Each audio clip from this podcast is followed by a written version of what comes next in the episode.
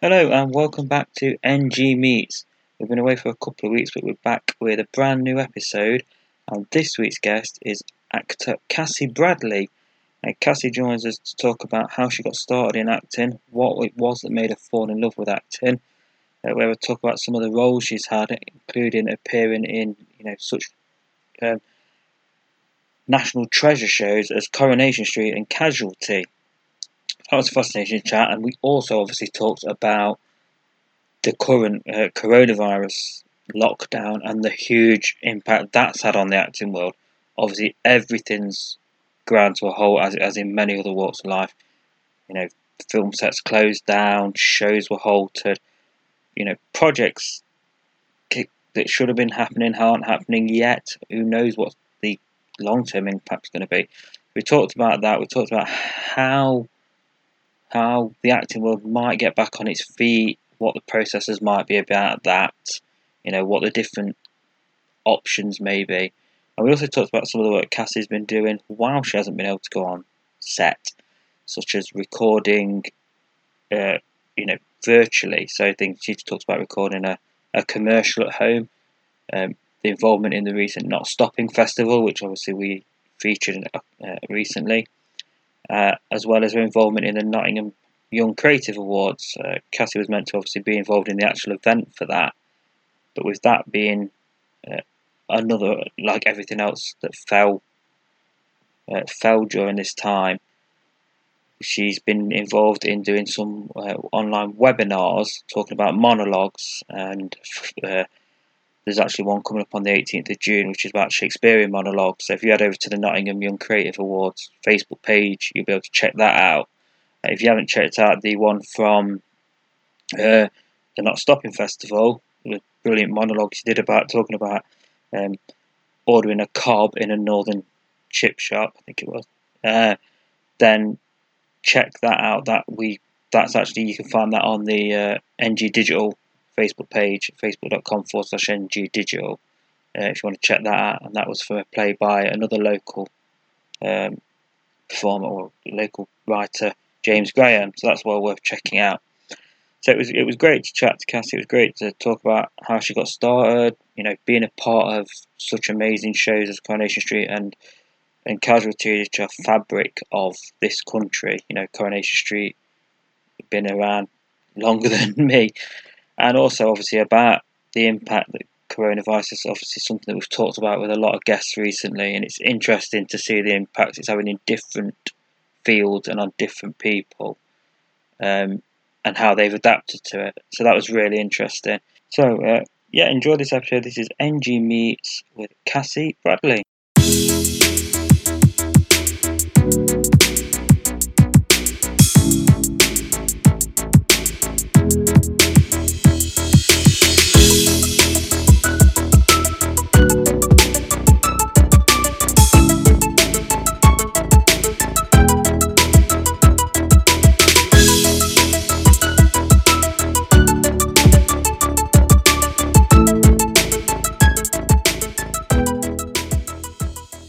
This is uh, NG Meets. Thank you all for listening in. And this week's guest is Cassie Bradley, who is an actor and performer. So, Cassie, thank you first of all for joining us. Oh, thank you so much for having me. No problem. And uh, obviously, uh, like I said before, you're an actor, and we're going to talk about sort of how you got started, what drew you into the, the acting world. I wanted to start off by talking about obviously um, we've just had the Not Stopping Festival, which you were involved in, mm. and uh, and just in general, sort of how you've had to adapt your work during this pandemic time, which has been unprecedented. You know, especially for the yeah. creative communities, it's been uh, really harsh. Mm. So mm. I'm wondering what the impact on yourself has been like, um, particularly as you were sort of on quite a roll as well. I think. oh well, I think for for everybody that works in the arts, every um, theatre in particularly in particular, it's just been it's been devastating. Really, you know, people, everyone's lost livelihoods. Uh, you know, at the moment, it's it's talk, people are talking like theatres aren't going to open until 2021 yeah. the earlier, and really the this was well, it was unforeseen in any industry, but let alone you know the arts and theatres where you know a contingency budget would be built for maybe three months of downtime. You know, if there was a, a huge fire or or um, you know a, an act of God in that sense, but Yeah. but not a you know a year long pandemic. It's it's it's yeah it's been it's been devastating really. But i think on the flip side to that i have never seen a community or felt a part of a community rally around each other as much as this time. It is incredible what people are doing you know and the resourcefulness i mean not stopping's a prime example. Um i think they put that together in what three weeks? I think Yeah, it was about that. Yeah, less than that and um, it was phenomenal. I spent all of last weekend just glued watching the amazing talent that um, that nottingham has. And in, in all fields you know music arts theatre comedy it was it was incredible. Um, so i think actually people have had to be really resilient and people have had to think outside the box. They've had to um, work with what they've got um, and in that sense i think that's really what creativity is. It's about using the bare bones the confines like something raw and creating art creating music um just just going with what you've got. Um so in that sense i think it's been a really positive time. And um yeah i've never felt like stronger in this community. Yeah, definitely. I think the way that the community's come together and supported each other. Know, I know not stopping prior to that, the organiser of that did uh, the Light Knots event, you know, which which was meant to have been a an you know a live venue event that they sort of switched into virtual last minute and helped raise, you know, I think it was about six thousand pound that all went to supporting uh, artists in Nottinghamshire that are obviously going through a tough time.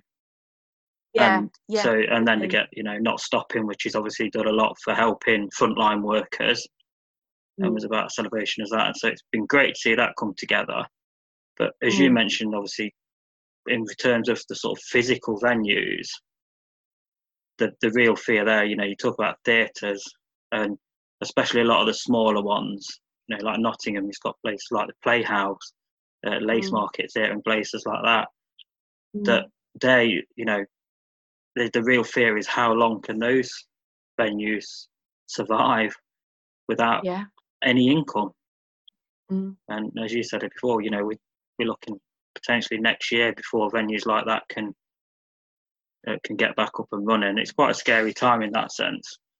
And I think, um, hopefully, I think I think a lot more needs to be done to support them from, you know, the business side of view. That's obviously way outside our uh, remit, but it's it's Yeah. quite it's just it's very bizarre. And as you said, no one, not something that any of these or anybody at all could have prepared for, in a no sense. no not at all Just so fast. mm. So how Yeah.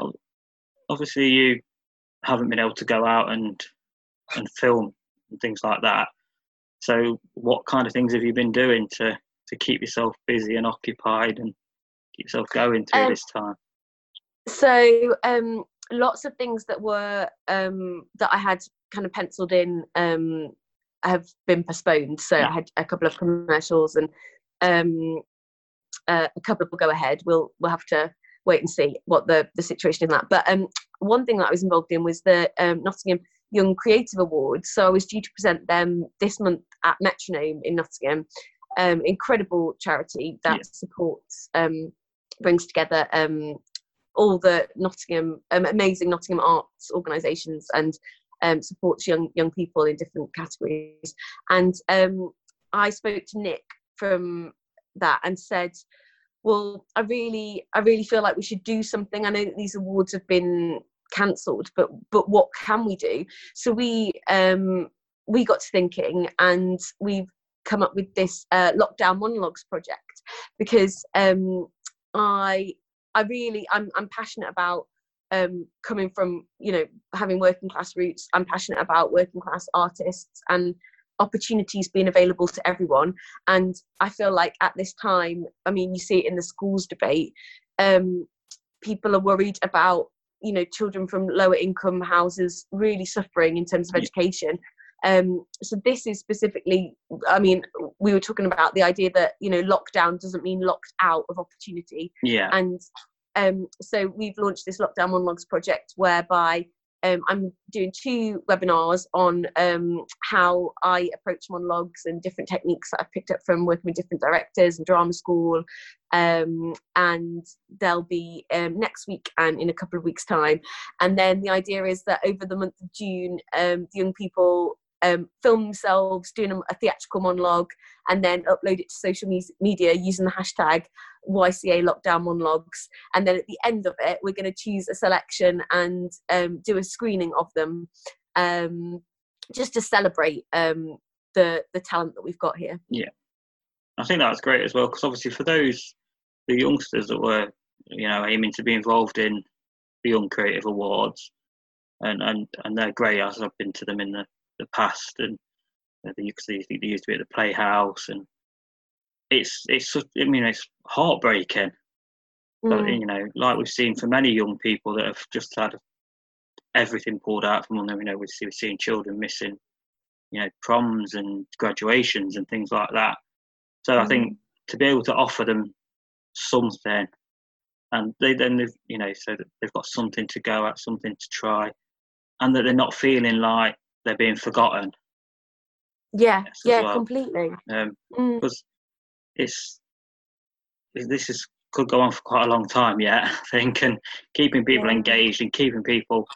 And one of the things that's that's come up quite a lot when I've spoke to people during this time is the importance of having something to focus on, mm. because it can be very at the moment it can feel very sort of everything's sort of blurred into one continuous long slog through this. Mm. And that was one of the things about not stopping and things like that. Having an event that you can write down on your diary, a date, a time, etc. Something like that that you can focus on. I think is so important at the moment, just because mm. this is so open ended as well that we really don't know when this is going to get better or any kind yeah. of normality. So at least having something to aim at target to focus on. I think you know both to keep your confidence up and for mental health reasons. I think so important at the minute. Definitely. So I think that's that's great, and like I say, engaging these young people who probably feel, you know, at times probably feel so heartbroken over all all of this. Having an event like that that was a stepping stone for many people as well. A... yeah, yeah, completely. I think it's it's it's one of those things where uh, um, friends describe this time as a universal pause where you know you're able to reflect on you know where where you've just been and where, where you're going. Um and but but in that i think it's also an opportunity where people have s- sat down and gone what can i do? You know i i'm not medically trained. I can't offer that, that those sorts of skills. Um but th- these are the skills i do have and this is what i'm passionate about. And if i can do anything to help um, young people at the moment or or anyone you know i mean i wouldn't be an actor today if, if it wasn't for nottingham youth theatre if it wasn't for key people in my life that have really um, supported me encouraged me and taken the time to just sit down and say oh this, this is what the process is or these these are the doors that you need to to walk through or the hurdles you need to get over. Um, because i think you know knowledge is is power in this world and if if this time is about um, people sharing skills collaborating then then for me this is this is what i can do. And and i think that's something positive.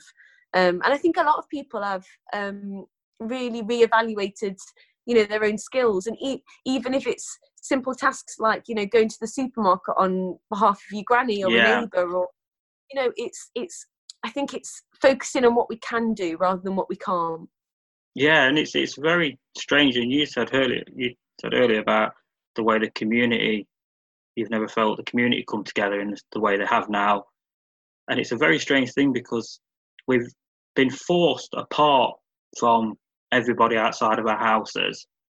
You know, in our local community, we, we're told we can't interact with them, you know, we can't go around people's houses, and yet I don't think I've ever felt more of a community spirit than I have at the moment. Like you say, people are going out and doing the shopping for neighbours, mm. getting medicine mm. and things like that. So it's it's like almost like a paradox in that we're not actually able to to go around, we're not able to properly socialise, you know, face to face with people, and yet the community spirit has probably been better than ever. You know, people have engaged with neighbours that they maybe haven't spoken to in all the time they've lived at a, a house or in an area.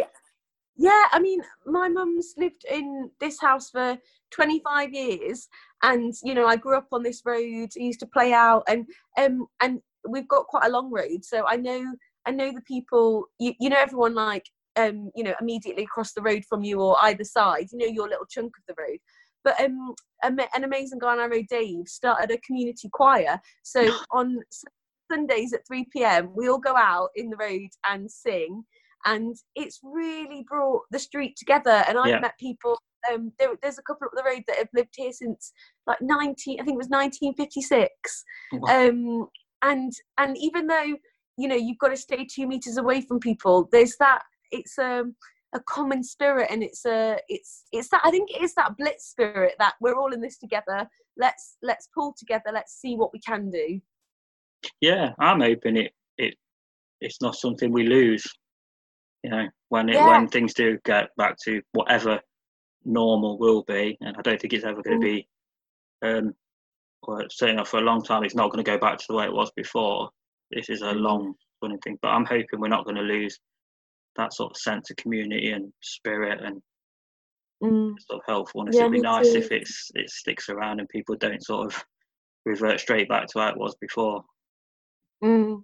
Yeah, just... I mean, the clap for carers on a Thursday as well. It's just um, it it it's really emotional. It I, it really gets me in terms of yeah just eh, eh, it's that coming together and and hearing the other roads around you and and pots and pans and drums and, and it's making noise because because that's what we can do when we're, we're we're here. Yeah, it is. Isn't it? It's like everyone. What like you said, people thinking, what can we do? You know. Mm within the limitations, obviously, of what we're allowed today. Yeah. And I think that, like you say, it's having to reevaluate so much because so much has been taken away. Mm. Um, you know, I going out for a walk now has become like you. I'm sort of more pay so much more attention to the environment around me.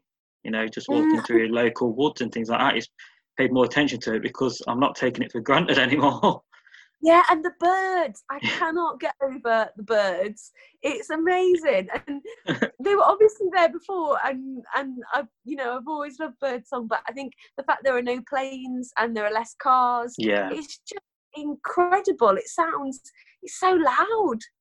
Yeah, it's it's you wake up. It's almost like even in the middle of the day, it sounds like it would sound if you woke up at say six o'clock on a summer morning before mm. the sort of world wakes up, sort of thing. Yeah. Yeah. So yeah, and I think in that sense, it's it's almost that's. I think there there are like I think this time has really made me appreciate the little things, um, things like that. And I think you know, bird song. It's it's like that little moment of hope that it, it kind of feels like nature's nature's still going strong, and you know this this time will pass, and we will come out of it, and hopefully we'll be we'll be more aware of well, I suppose our our mortality, not to be, you know, too existential about it all, that that actually it's it's made us aware how precious life is and and how short our time is. So I hope people will really be more community spirited, yeah. kind, and outward looking. Yeah, definitely. Like I say, you know, there's people um, for that this time's been awful. You know, it's been difficult for everybody but obviously you know there's people that have lost people and yeah. um, and things like that but i think like you say hopefully it does make you appreciate you know we've been taken away from being able to to see family members and and friends and you know um, like you say hopefully that we will realize that what we've got and stop taking some of that thing those things for granted.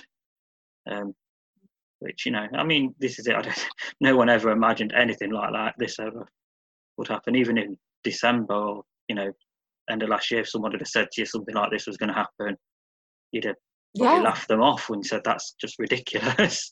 yeah, I mean, even the first week, the first week before the week before lockdown, what I like to call wash your hands week. Um, I remember, I think I was on Radio Nottingham the week before that, and it even then it didn't seem like what we. I don't know. It didn't. Obviously, news was breaking around the yeah. world, and it was very much. It kind of went from wash your hands to complete lockdown. Yeah. So obviously, like you said, this is a like I said, this is unprecedented time, and it's obviously affected you like it's affected everyone else. Mm. Um, what's how do you sense sort of the, the acting sort of community is going to how is that going to come back sort of thing because i know there's been hints at at shows returning to studios and things like that um, but in terms of filming tv mm. how do you mm. think or any semblance of a feeling of how that's going to slowly come back when you've got things I like think, the social distancing still an issue yeah i think it's still it's still really early days and there are lots of ideas i've heard lots of ideas um, being passed around but I, I, don't think there's anything concrete yet i think i know there's a netflix i think a netflix series is going to shoot with putting everybody cast crew um, in in lockdown essentially like in quarantine for two weeks yeah. before filming so that people won't be allowed to travel to see family and friends outside of it. It's almost like that will be a two week quarantine and then they'll film for a month, you know. Um, and there'll be regular testing on that. So I think that's that's one model um, that's I think got the green light. Um, there's obviously been the um, ITV drama um, with the isolation stories that Billy Ivory did an amazing. Oh, yes, yeah, yeah, That yeah, and um, it was brilliant. I watched the making of that as well, and and um, actually me and my mum watched it the night before because I ended up shooting a commercial here um, for a major brand, which was completely nuts. Um, so, and it was very similar. You know, props got delivered um, through social distancing, and then we had self shoot it at home. So, mum was um, balancing uh, um, the laptop with about thirty people. You know, advertising execs, director, and we'd be on a set, hair, makeup, DOP, on a laptop looking at a phone screen through the laptop looking at me in the shot and it was yeah, it was it was crazy um, so i think there's there is a um, a model for self shooting but i think i don't think that's sustainable because no. um it it's it's obviously you know self shot at home and also it would if that moves forward so many talented people would would lose their jobs you know i am I, I can do my makeup for everyday purposes, whatever, but I, I can't do it to the skill or expertise of a makeup artist. I can't um, sort out my lighting like a director of photography would.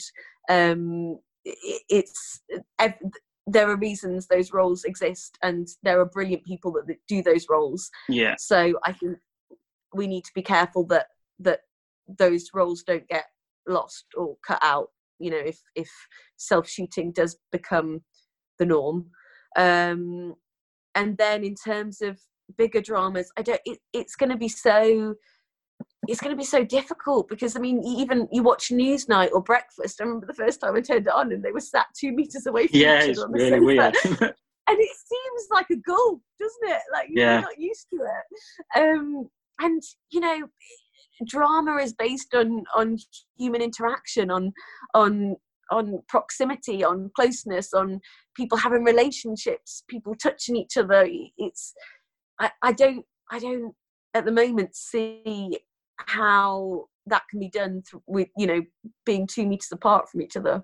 No, I think that's right. And you, you talk about the sort of the, the things that can be done uh, self shooting and in isolation, and there's been some great stuff. I mean, um, like you mentioned, the isolation stories, and then mm. one of the things I've been enjoying is the the table read sort of events that have been happening with certain shows. Um, a lot of them yeah. to raise charity, so they've been getting mm. like reunions of casts of shows and getting them to read a script from an episode. And some of them, yeah. you know, some of my mm. favourite shows have done that, which I've really enjoyed. But it's very limited, obviously, what you can do mm. in terms of that. You know, there is a limited um, scope of story that will fit that mold. As you say, Mm. because most stories involve need interaction. They need the physical connection. Um, so there's only so far you can go with that, I guess. And then, I mean, what I've seen today as we're recording this. Obviously, they've announced the return of the Premier League Mm. um, in in the 20th of June, I think it is. So I guess there's a, a similar model maybe there in terms of how they'll go about bringing that back in terms of this very small number of people involved.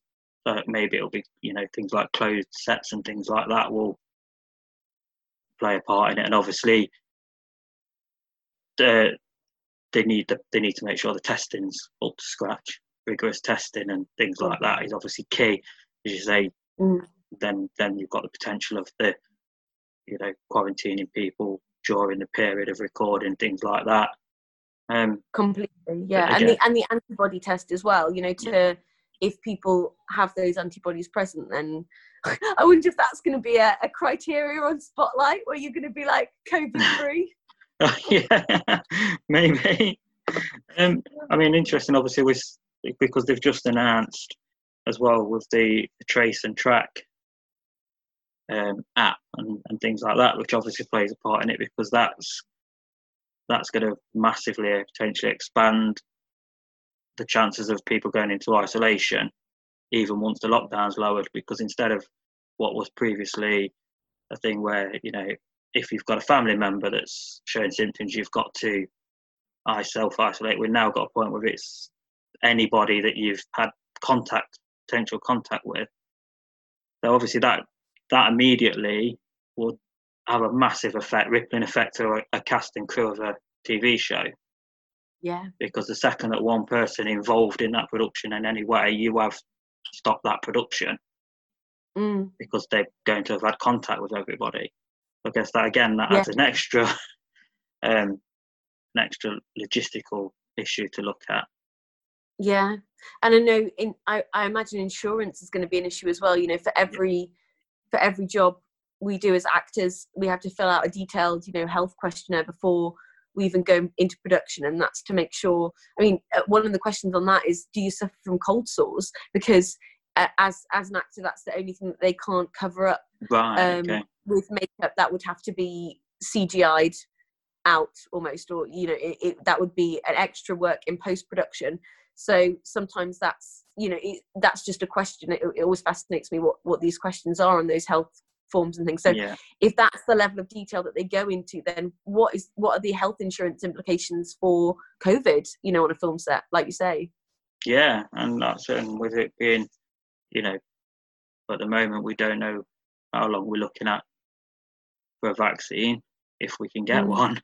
This is these Mm. kind of questions are going to be a long term, potentially a long Yeah. term prospect. So yeah, and the very nature of filming anyway is so um everybody is so close to each other Yeah. just naturally. I had a friend that posted a picture the other week of uh, of just a normal film set and there were about 50 people there. It was um it was a view from kind of with with all the cameras in shot with all the boom on standby.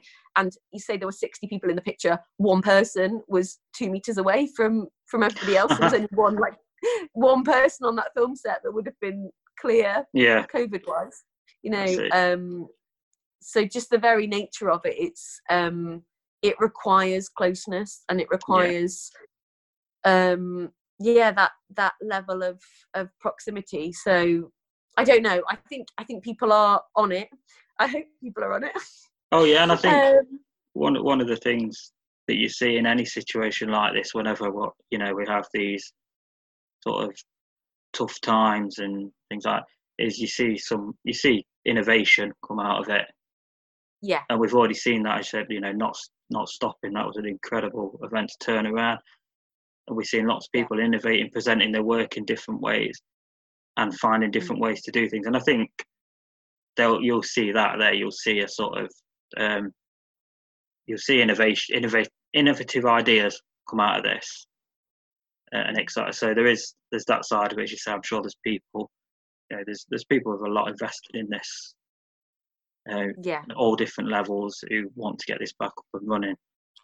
Um, yeah as and i said does. to my friend Yeah, completely. I said to my friend the other week, um, you know, I think this is a time where people will need stories and entertainment more than ever. Um, you know, lots of people looking at, you know, all the content on television whilst they've been at home. But I think there's a cathartic nature to stories that is necessary and that will be needed at the end of all of this. Yeah, and probably there's going to be loads of um, shows about COVID nineteen. so, so yeah, it'll be really interesting to see like yeah. whether it's it's the central subject or whether I feel like it's going to be all or nothing. Yeah, it's going, so it's going to be interesting. Uh, particularly things like soaps, for example, address that in in the shows mm. um, because they can't. You obviously can't just ignore it if you're if you're something like a soap that is dealing with every day to day. You know, the I know they're obviously the, the, ex, ex, everything's a bit OTT in a soap in terms of the storylines, but it generally boils down to dealing with the day to day lives, mundane day to day lives of a group of people in a small area. So mm. you can't have a show like that that's so grounded in a real realistic base and then not mm. not sort of address what has been the biggest issue of certainly my lifetime and yeah probably the biggest thing this country's had since the war yeah. To, in terms of yeah i know that all my friends that are friends that are writers and in, in development as well have never been busier in terms of there are so many things that are being refined and ideas being pitched you know that are good to go almost so when they do get the green light they can they can go. But yeah i think it's probably going to be easier for soaps to reference it in terms of they can they could do minimal sets and they could yeah. maybe i'm just think, i'm thinking about Corrie um they can have a lot of of households i suppose if you if if actors in one household were able to to to be a household say in real life you know be tested or be um not quarantined together but but if that if that was allowed as a unit then the scope for story in that sense they could you know use a spotlight on each family on the street yeah. in isolation let's say um i think that would be really really fruitful for for for the drama. I guess so and i guess some of those the families given how dysfunctional they often are in in those kind of shows as well putting them locked together for 14 days would make some interesting stories. Um, i know imagine the fireworks that's going to yeah. come out. Um, you were talking about the, the things you've been doing and obviously mm. the self the self recording the monologue thing sort of you know the thing you did for not stopping and yeah i think you mentioned the, commercial. What's it been like recording in that way? You know so basically at home on your own with a phone. How, how is it more difficult to sort of get yourself in the frame of mind of a character and presenting a monologue when you're doing it on your own with just your phone yeah i think um the nature of of acting is it's collaborative. It's it relies on um you know if if you are even if you're doing a monologue on stage you, you've normally got a director you've got designers you've got um you know stage managers. That it's a team effort and it always has been and that's the same on a set you know everybody and it's an energy there's an energy to it. And so it's very strange doing it all by yourself almost and also kind of getting to grips with lighting sound um, kind of doing the best that, that you can with the equipment that you've got. Um, and also the i'm such a perfectionist so the idea of you know a never ending take there's nobody on set to say and that's time and yeah. you, know, you know take a break now or there's not that sense of right we've got five takes this setup and then we're moving on you know it's it's very much it's up to me um how I manage that time, and I could be doing something for you know hours, let's say. Or um, I think this time you re- this time has really taught me that you get to know yourself quite well. You know your habits, the you know, and I think yeah, being a perfectionist or being a bit of a workaholic is definitely something that I've learned about myself. I did know it before, but I think yeah, doing doing self shooting is definitely come out. So, so then when you do go back on set now, it's going to be like, what do you mean I've got to stop now? Can't have another take. Oh. That's not on. So like, Uh, I'm happy to carry on. I'm, you know, until you get-" no, I always say that actually. Um, I'd rather, I'd rather, I'm, I'm not the sort of actor that clocks off, but you know, when when it's time, I'm, I'm, I'm fascinated by the whole process, and Yeah. I just, I love, I love being either on set or in a theatre. So, and for me, it's about the work, and you know, if that means doing overtime or staying until we get the shot, then I'm always up for it. excellent. And it sounds like as well, it's been a really good learning experience in terms of that what what involves outside of the just performing in front of a camera, like you say, because you've been having to obviously on a smaller scale than a set, but you've been having to manage every aspect of what you're filming, Mm. the, the lighting, getting the best, Mm. um, I guess get the best scene, you know, best positioning and best placement and things like that. You've had to be responsible for all that. So I guess in that sense, that's it's been a learn an, an interesting learning experience. yeah yeah. And i think you you learn i've i've learned on every job i've done. And actually the when i played mary magdalene um for the history channel for jesus his life i had that was one of the, my favorite jobs because i it was a really intense it was about three months in the desert and we had an amazing director called Ashley Pearce, who's done Downton. He's done all the Jimmy McGovern dramas on BBC. He's he's brilliant. He's one of the best directors I've ever worked with. Um, but I I think it was difficult because I only had a few days off um, because I was I had to fly back to shoot my first episode of Corrie. Right. But um, I'd always been fascinated by uh, the relationship between a director and a DOP, director of photography, and uh, in they often call them cinematographers in America. It's kind of interchangeable. um, and I said, I think I was talking to Dirk, our DOP, and said one night at dinner, "Oh, I'd love one day to just uh, you know just just shadow for a production or you know just sit in video village with the director and dirk said well why don't you ask ashley and i kind of said well i've, I've only got like you know five days off whatever and i said my first one's tomorrow and he went Let, let's ask ashley and whatever anyway ashley was like right see you in the car at 5 a.m and i basically had it was the most amazing learning experience because on my days off i sat in Video Village or I joined the art department and moved some camels or helped to dress like some of the sets and things.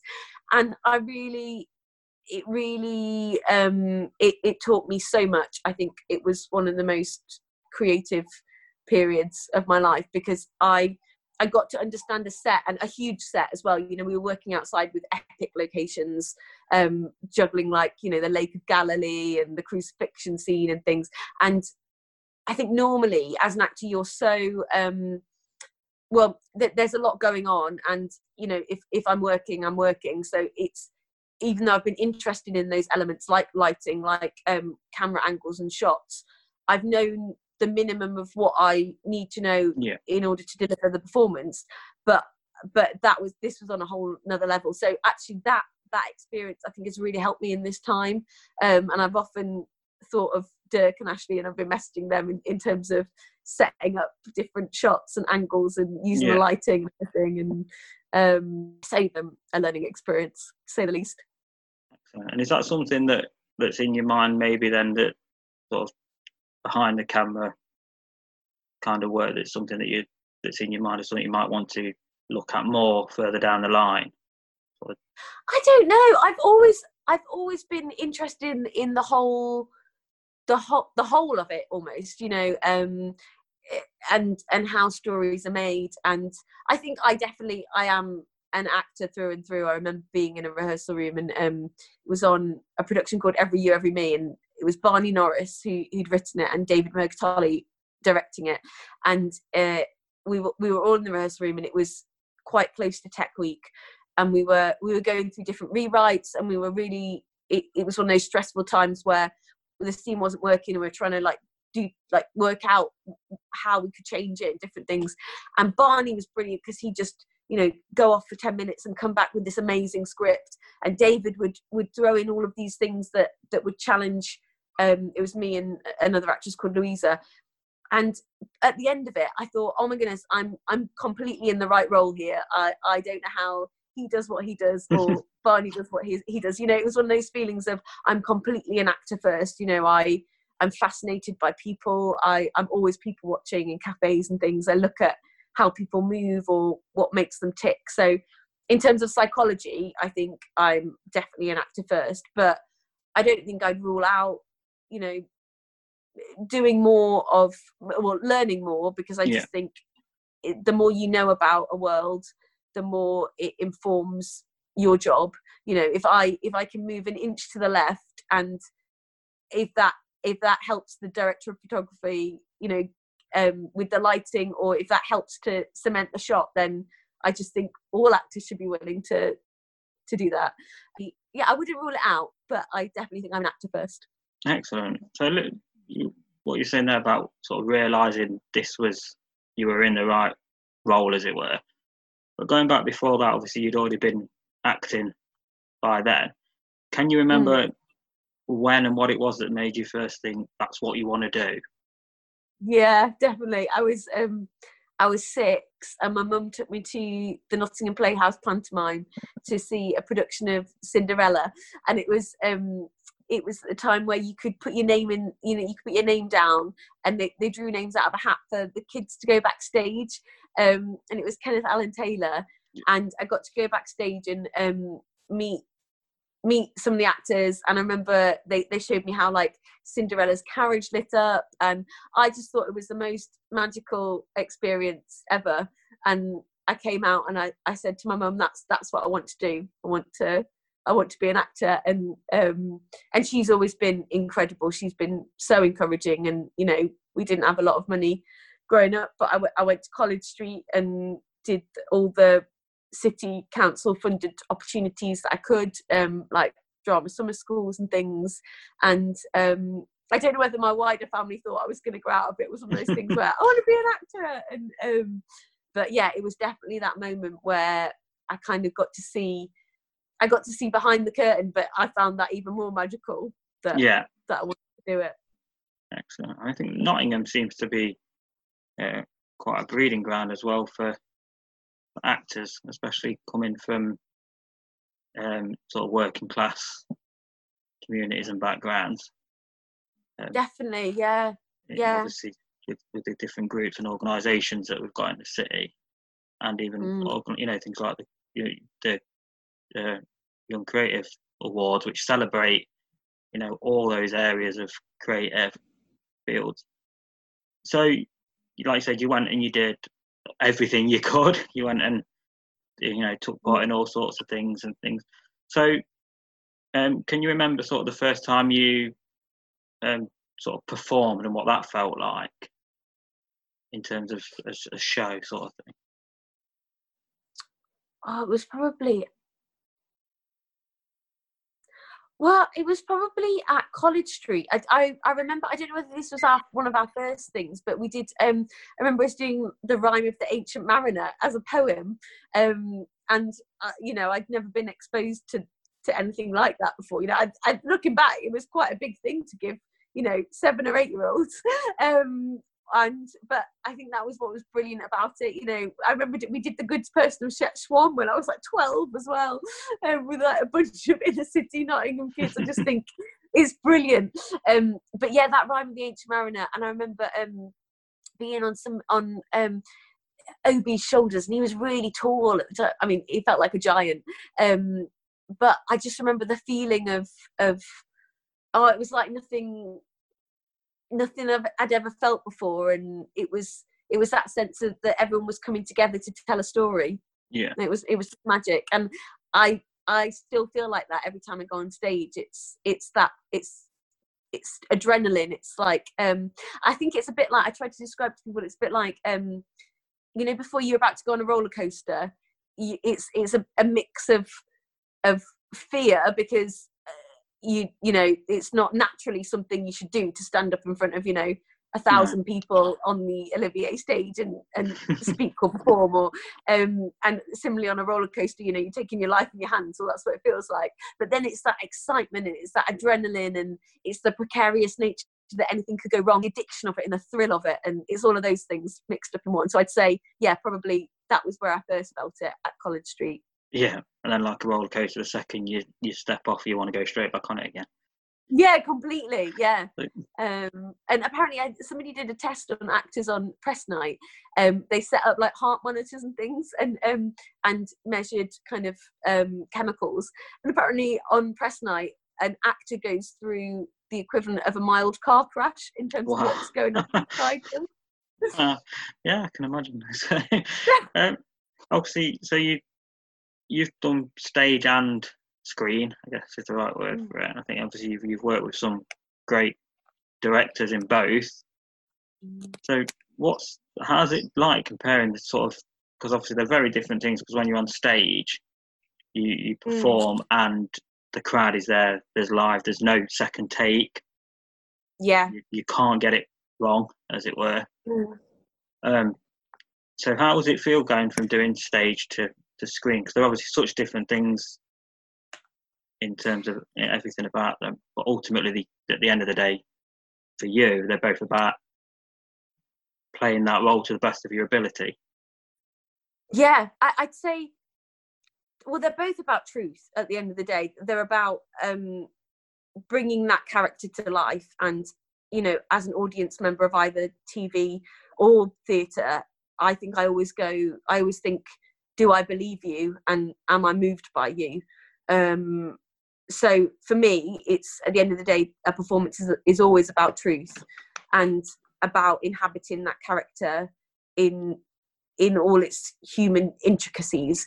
Um so so i probably i always approach i'd approach a character in exactly the same way um depending on you know a director's rehearsal screen.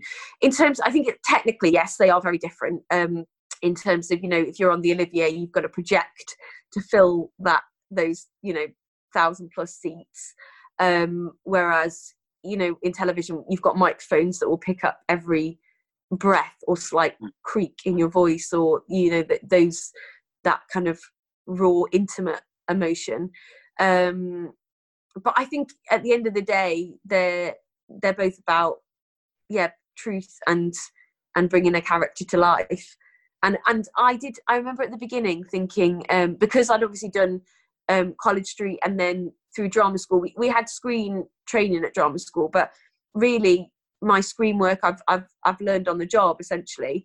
And um, I remember worrying that I wasn't going to enjoy it as much because I, I, I thought, oh, the audience might not be there, and will it be the same? Will it still be that rush of emotion? And and it absolutely is. It's it's it's it's the same adrenaline. It's that same magic because you're on set and there's there's about a hundred people behind the camera, you know, that are depending on you. That they've only got a limited amount of time. So actually, when they say rolling and when it's kind of sound speed, it is like that moment before before a performance that like it's almost like when an audience takes a, a breath in before the show starts it always feels like that on set as well it feels like it's it's that silence where you could hear a pin drop where something's about to happen and then and then it happens and you, you're in the moment and and off you go. So i think even though technically they're different it's the same rush it's the same it's the same truth. Yeah.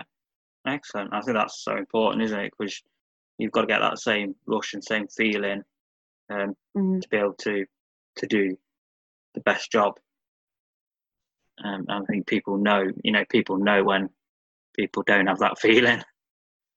Yeah, yeah, oh. and that collaborative spirit as well. You know, like that you get on stage where you know I've been on stage where people have have forgotten their lines, but the audience would never know because you're such a a tight knit group that your brain almost has to do like it's it's so funny being on stage as an actor because you're um your mouth's doing one thing and then in your brain you've got you obviously you've got that outside thing that's going oh my goodness, right, he's just dropped that prop or that line's just been dropped there. So if, if I say this or if I go and pick that up, does that then mess up anybody else's route through this play or or is that acceptable or you know and that happens in a split second and then you just have to make that decision um but um and similarly on screen it's just it's so raw in that you know it can often just be you and one other person and and you've got to deal with all these huge emotions. And i remember when i did casualty um i i got on like a house on fire with george rainsford and i think we got on so well off screen as well as on screen because we were dealing with such such big stuff.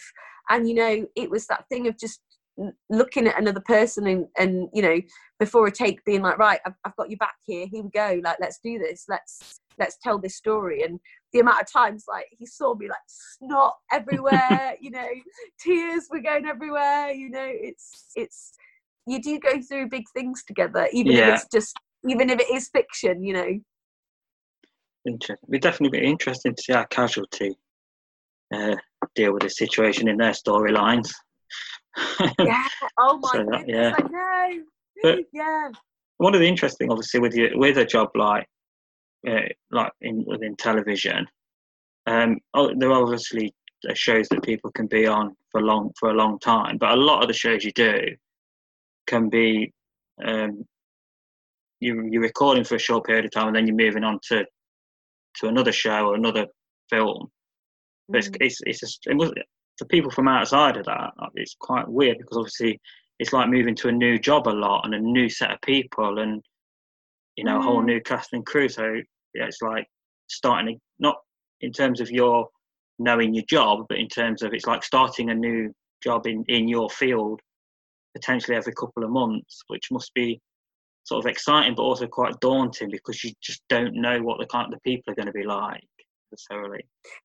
yeah and and every job's different and it's you you do meet you meet a lot like it's like yeah it's like the first day of school all over again you're like hi Yeah. you know nice to meet you and and here we go with this huge scene about your dad dying or um it's it's you kind of you i think as actors you you deal with like big emotions and so sometimes you actually like sidestep all the social niceties that you would do you know if you worked in in an office or something you'd get to know like how people took their tea Yeah. or what biscuits they liked and stuff sometimes you you're literally like jumping in there being like oh here we go this is you know i'm going to tell you this story about my life and how that's going to help us with this scene or so and i think that's why the actors get reputations of being like lovies you know when you see people that having a reunion on the red carpet or something. Actually they've they've probably lived in each other's pockets. You know when we did both king lear and husbands and sons that was nearly a year of all our lives. Yeah. and and even though people then move on to other jobs you know as soon as i see like anne marie again or or adrian scarborough or whatever it's that thing of like oh my goodness you you know you have a huge hug and it's like how's you know how's your wife? How's your partner? How are your kids? You it's and people even from afar on, on different jobs it's that still you still get an epic sense of a reunion.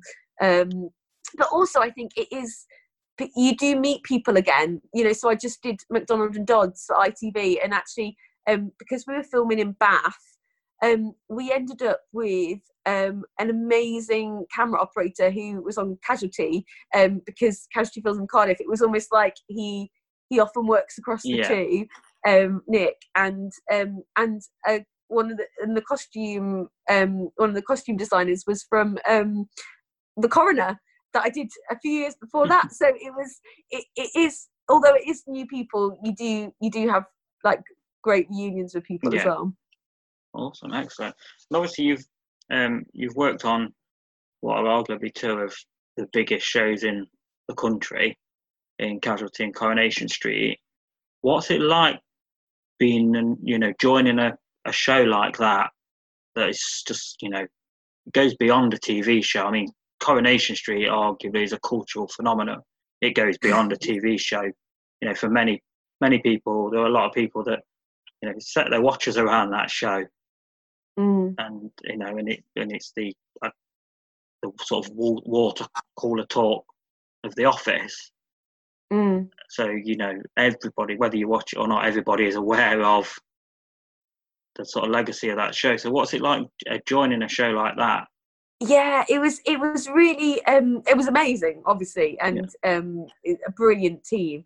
And but I remember it feeling strange because I grew up with it and because my my granny's a huge fan and and I grew up watching it it's really weird to to have an idea in your head about what how the street is and how all the shops interconnect all the houses and things.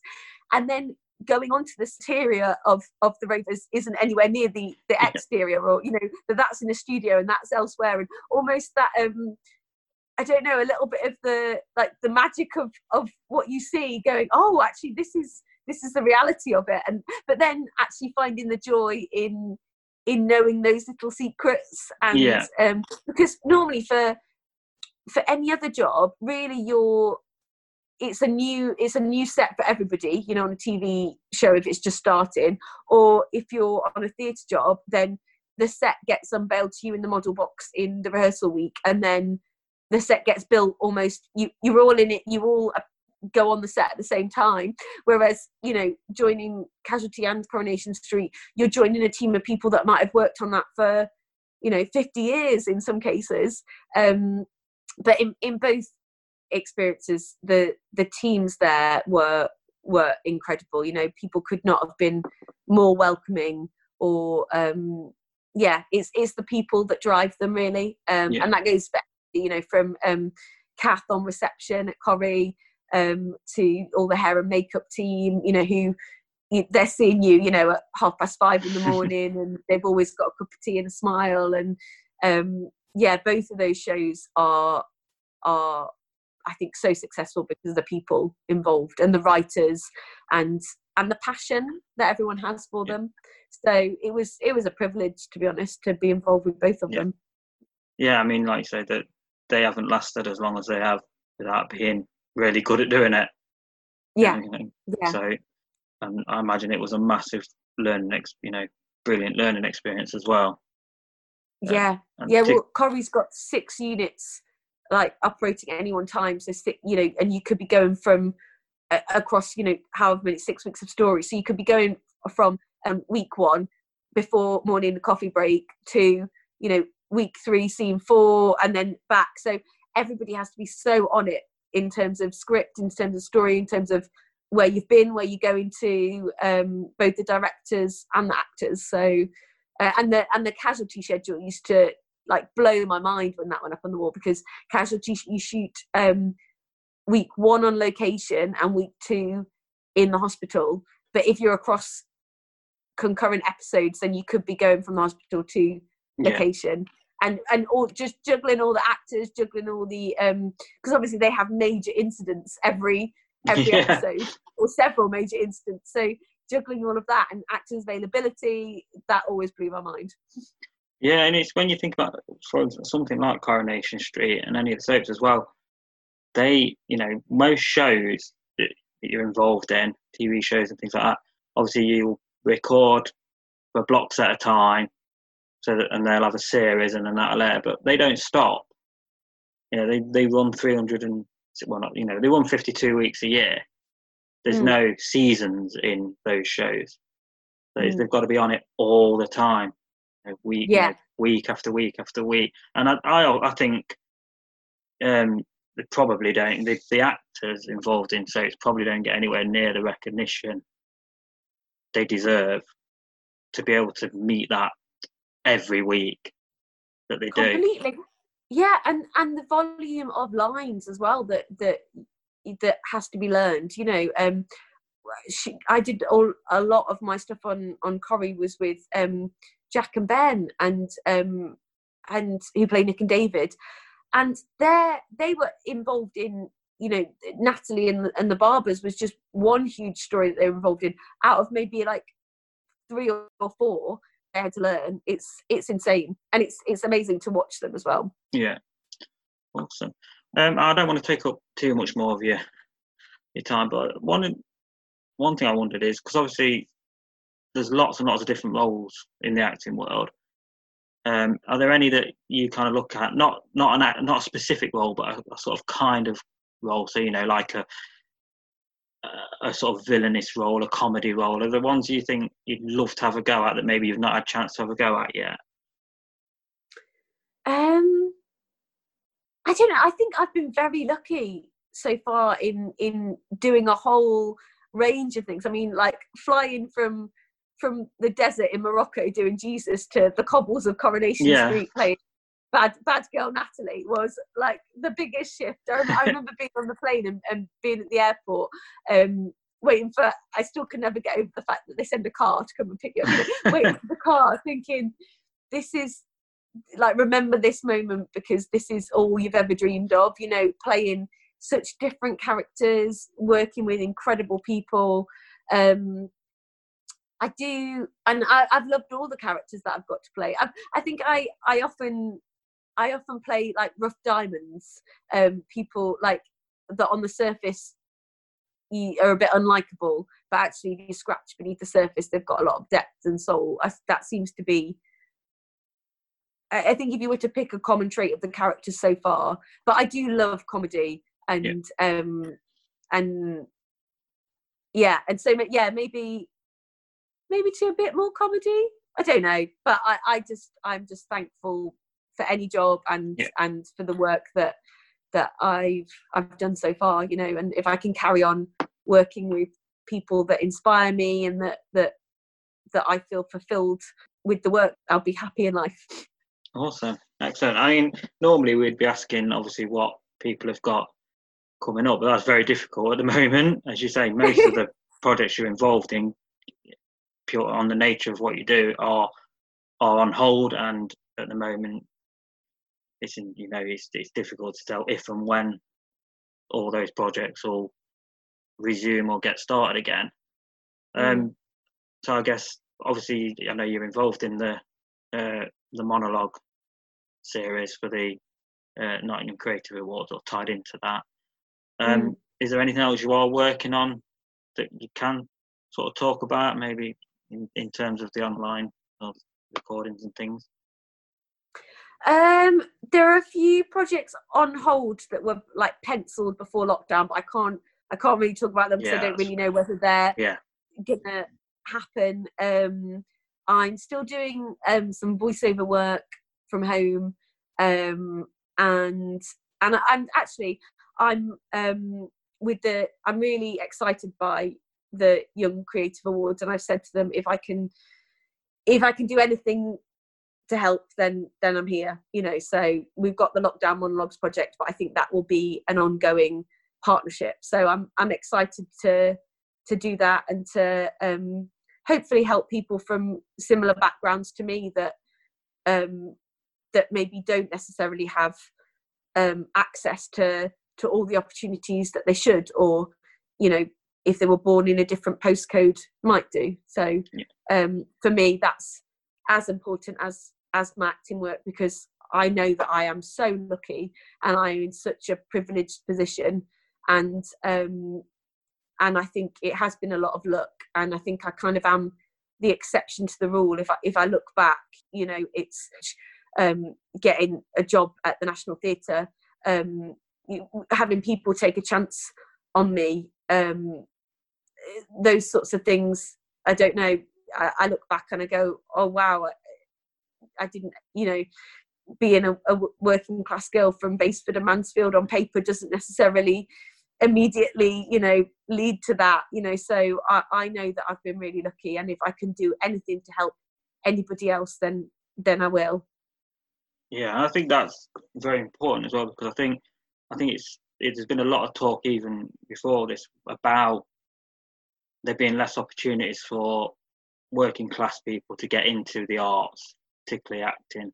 You know, Mm. people that can't afford to go off to uh, to the, the drama schools and things like that, and that's going to be something that potentially becomes even more difficult because when we as we come out of this, we we we know that we're facing a really rough economic time, Mm. and we also know that um, history has shown us that one of the first places that gets hammered is the creative arts.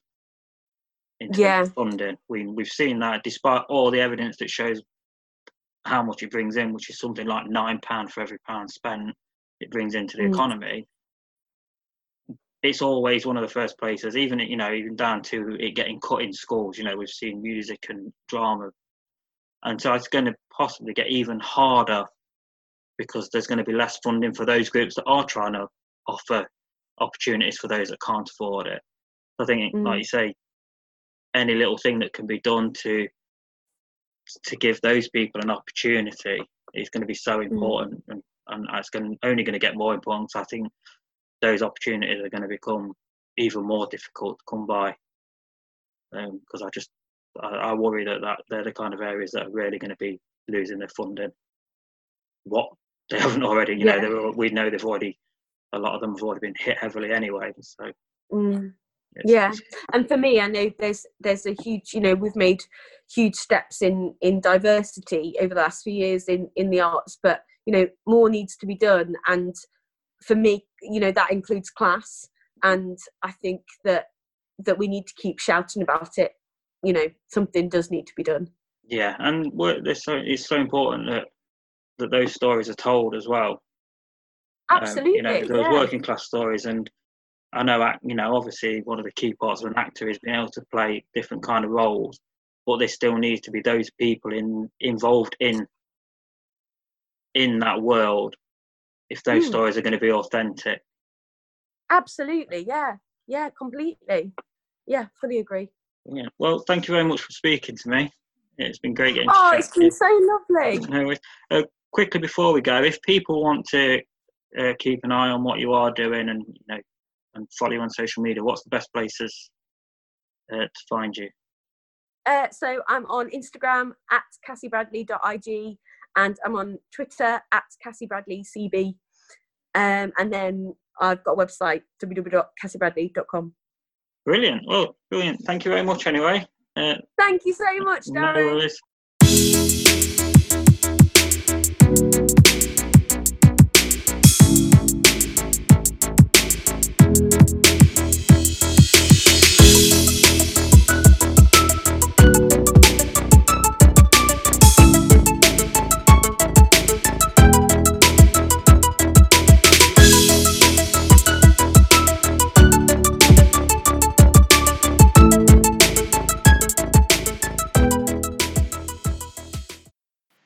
So thank you there to Cassie Bradley. I hope you enjoyed listening to that. I thought it was great to, to dive deeper into some of the goings on in the world of acting and hearing about the sort of work work she's doing and obviously the impact that the coronavirus has had on on Cassie and the acting world and the things she's been doing during that time. Um, again, like I said earlier, it's it's great hearing different viewpoints from different fields of how it's impacted people and how they're adapting and the things they're coming up with. Um, again, do go to facebook.com forward slash ng digital and check out the video of, of Cassie doing the monologue from the Not Stopping Festival. It's, it's brilliant, it's funny, it's enjoyable, and I think Nottingham people will really relate to it. And check out the webinars, go to the Nottingham Young Creative Awards page. The events are on there. Uh, last time I checked, it was like the top event on there. The event take the Shakespearean monologues event, which takes place on the 18th. So that's next week. Um, next week's guests are the Nottinghamshire Refugee Week. We spoke to uh, to some of the people involved in that. That's actually taking place next week from the 14th. So the show will, the episode will release in the midst of that. I'll try to find out, so I find out more about um, how the festival came about, what it's that, what's important about it, how they've adapted that festival again, given the current situation, because that was meant to be a big festival taking place, you know, physically events in Sneinton Market and things like that, which is going to be happening now in 2021, and that they talk about that, but also the things they're doing virtually, the online events to keep it going, the stuff they're doing to try and get out to the community, particularly people that maybe don't have the access to to, to view things online. We also talked about obviously the, the the attitude towards refugees that seems to have got more hostile over recent years, as well as how the coronavirus has impacted refugees and people that maybe, you know, obviously the support systems for them, um, the difficulties when they don't have the, the contacts there, particularly you know, things like language barriers, you know, use of medical facilities and things like that. So that was it's very interesting conversation.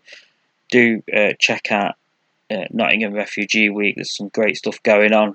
like like any other event, obviously it's been heavily hit by by this uh, coronavirus epidemic, but it's so important that um, that the refugees and other and people aren't forgotten about amidst all of this because this is so important still. And you know, we I think you know we do know we we're going to see them become a target of of cuts probably the support facility support setups for the for the refugees, particularly given attitudes we saw um, even prior to this. So that's next week's guest. Uh, working on getting more guests lined up through June. Nothing that I can confirm at the moment, but do keep an eye on uh, facebook.com forward slash ngdigital for more announcements or at ngdigitaluk on Twitter. Um, that's pretty much it for this week. Obviously, um, we're all aware of of what's going on at the moment. You know, the, the horrific murder um, of George Floyd in America by the by police. You know that that isn't an isolated incident. This is new. It's not a one-off. We, we know that the anger that's caused and what that's led to. We you know the, the protesters taken to the streets across the world.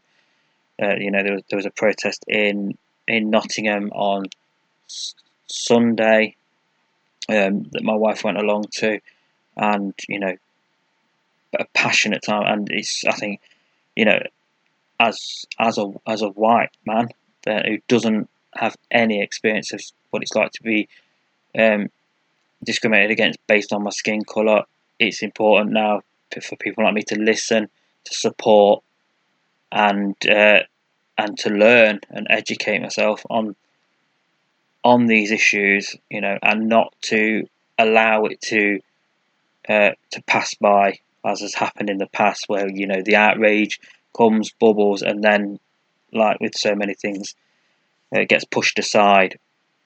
And uh, you know, the the Black Lives Matter movement is so important at the moment. This is a time to make a change, and we got and to make sure that the support is there because the backlash is coming already. We know it is.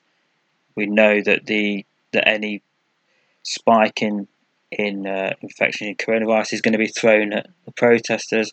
We're already seeing that it's trying to be turned into being about looting and vandalism as opposed to about change. And even you know people saying, well, it's not an issue in the UK, which we know it is. I mean, anyone that pretends that this isn't a problem in the UK as well is just burying the head in the sand.